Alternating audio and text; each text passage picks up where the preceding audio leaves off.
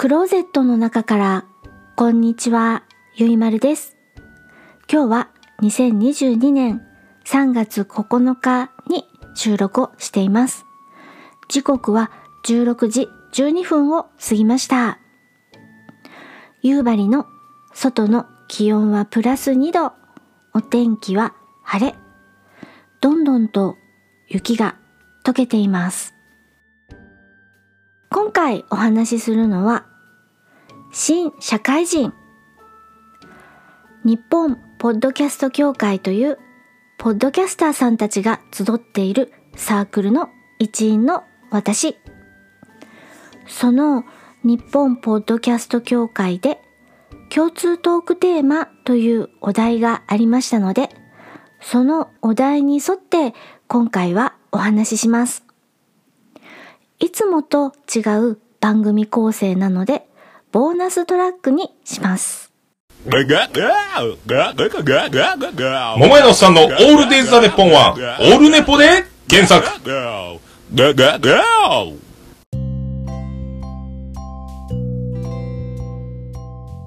3月から4月までのお題のテーマが新社会人ということで、私もそのトークテーマ新社会人のお話をします。4月から新社会人になるあなたに何かアドバイスになるようなことがあるかなと一瞬考えたけれど、私は社会人として働いたのが10年しかないので大したことは言えないし、それに今はしがない自営業者です。そんな私が新社会人についてお話しできるとすれば、こんなお話かなと思ってお話をします。私の体験談です。4月1日の私の入社式のお話をします。私が入社した頃は人手が足りない頃ですぐに働けるなら3月から来てくれなんて人事から言われていたものです。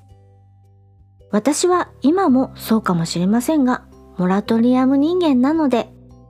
4月1日から出社すればいいのであれば、そうさせてほしいとそう言いました。どうしても4月1日からにしたい私は、車の免許を取りたいからなんてもっともらしい理由をつけて、結局車の免許も取れずに4月1日を迎えました。自動車学校には通っていたけれど、真面目に通わなかったので免許は取れませんでした。もちろん免許取れなかったなんて報告は人事にはしていません。4月1日は入社式。会社のビルの地下の広いフロアに東京本社に勤務先が決まっていた同僚たちが集められて社長とか人事の偉い人とか各部門の偉い人たちとかも入社式にいました。その様子がうろ覚えなのには訳があります。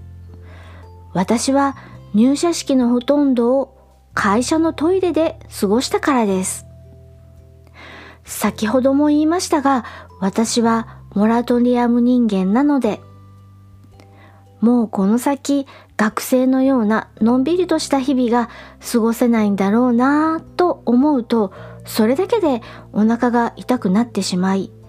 入社式をほとんどトイレの中で過ごすというそんなありさまでした。だから社長のありがたいお話も聞けなかったし、人事の長い話も聞き逃しちゃいました。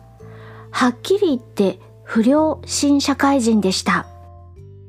ついでに入社して2ヶ月目には私は入院をする羽目になったり散々な新社会人です。多分ずっと学生でいたい。自分だけの時間が削られてしまうのがとても嫌で、それがストレスになって病気になったんだと思います。今にして思えば、そんなことは杞憂だったし、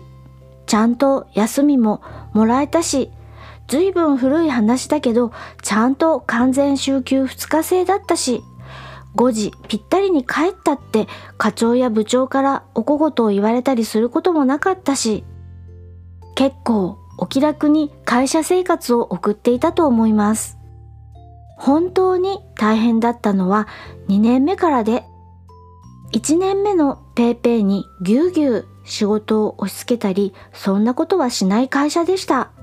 今思えばなんてホワイト企業だったんだろうと思います。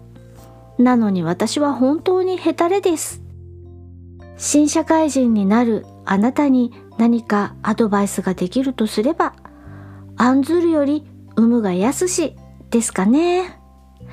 頭でいろいろと先々回って考えすぎずに今目の前にあることを一つ一つこなしていけば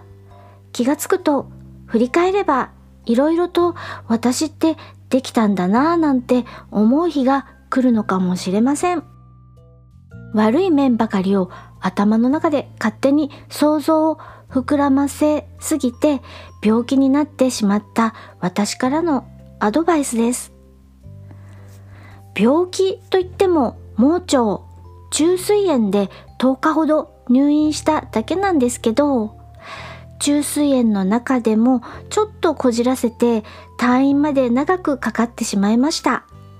具合が悪いのに我慢していたんで、幹部が癒着してしまったんですよ。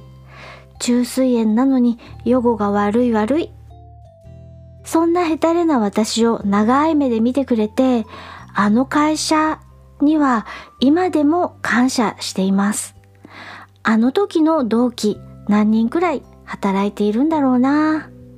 数年前に当時同じ課の先輩だった人が同じ会社でリクルートの広報をしていたのをネットでチラ見したので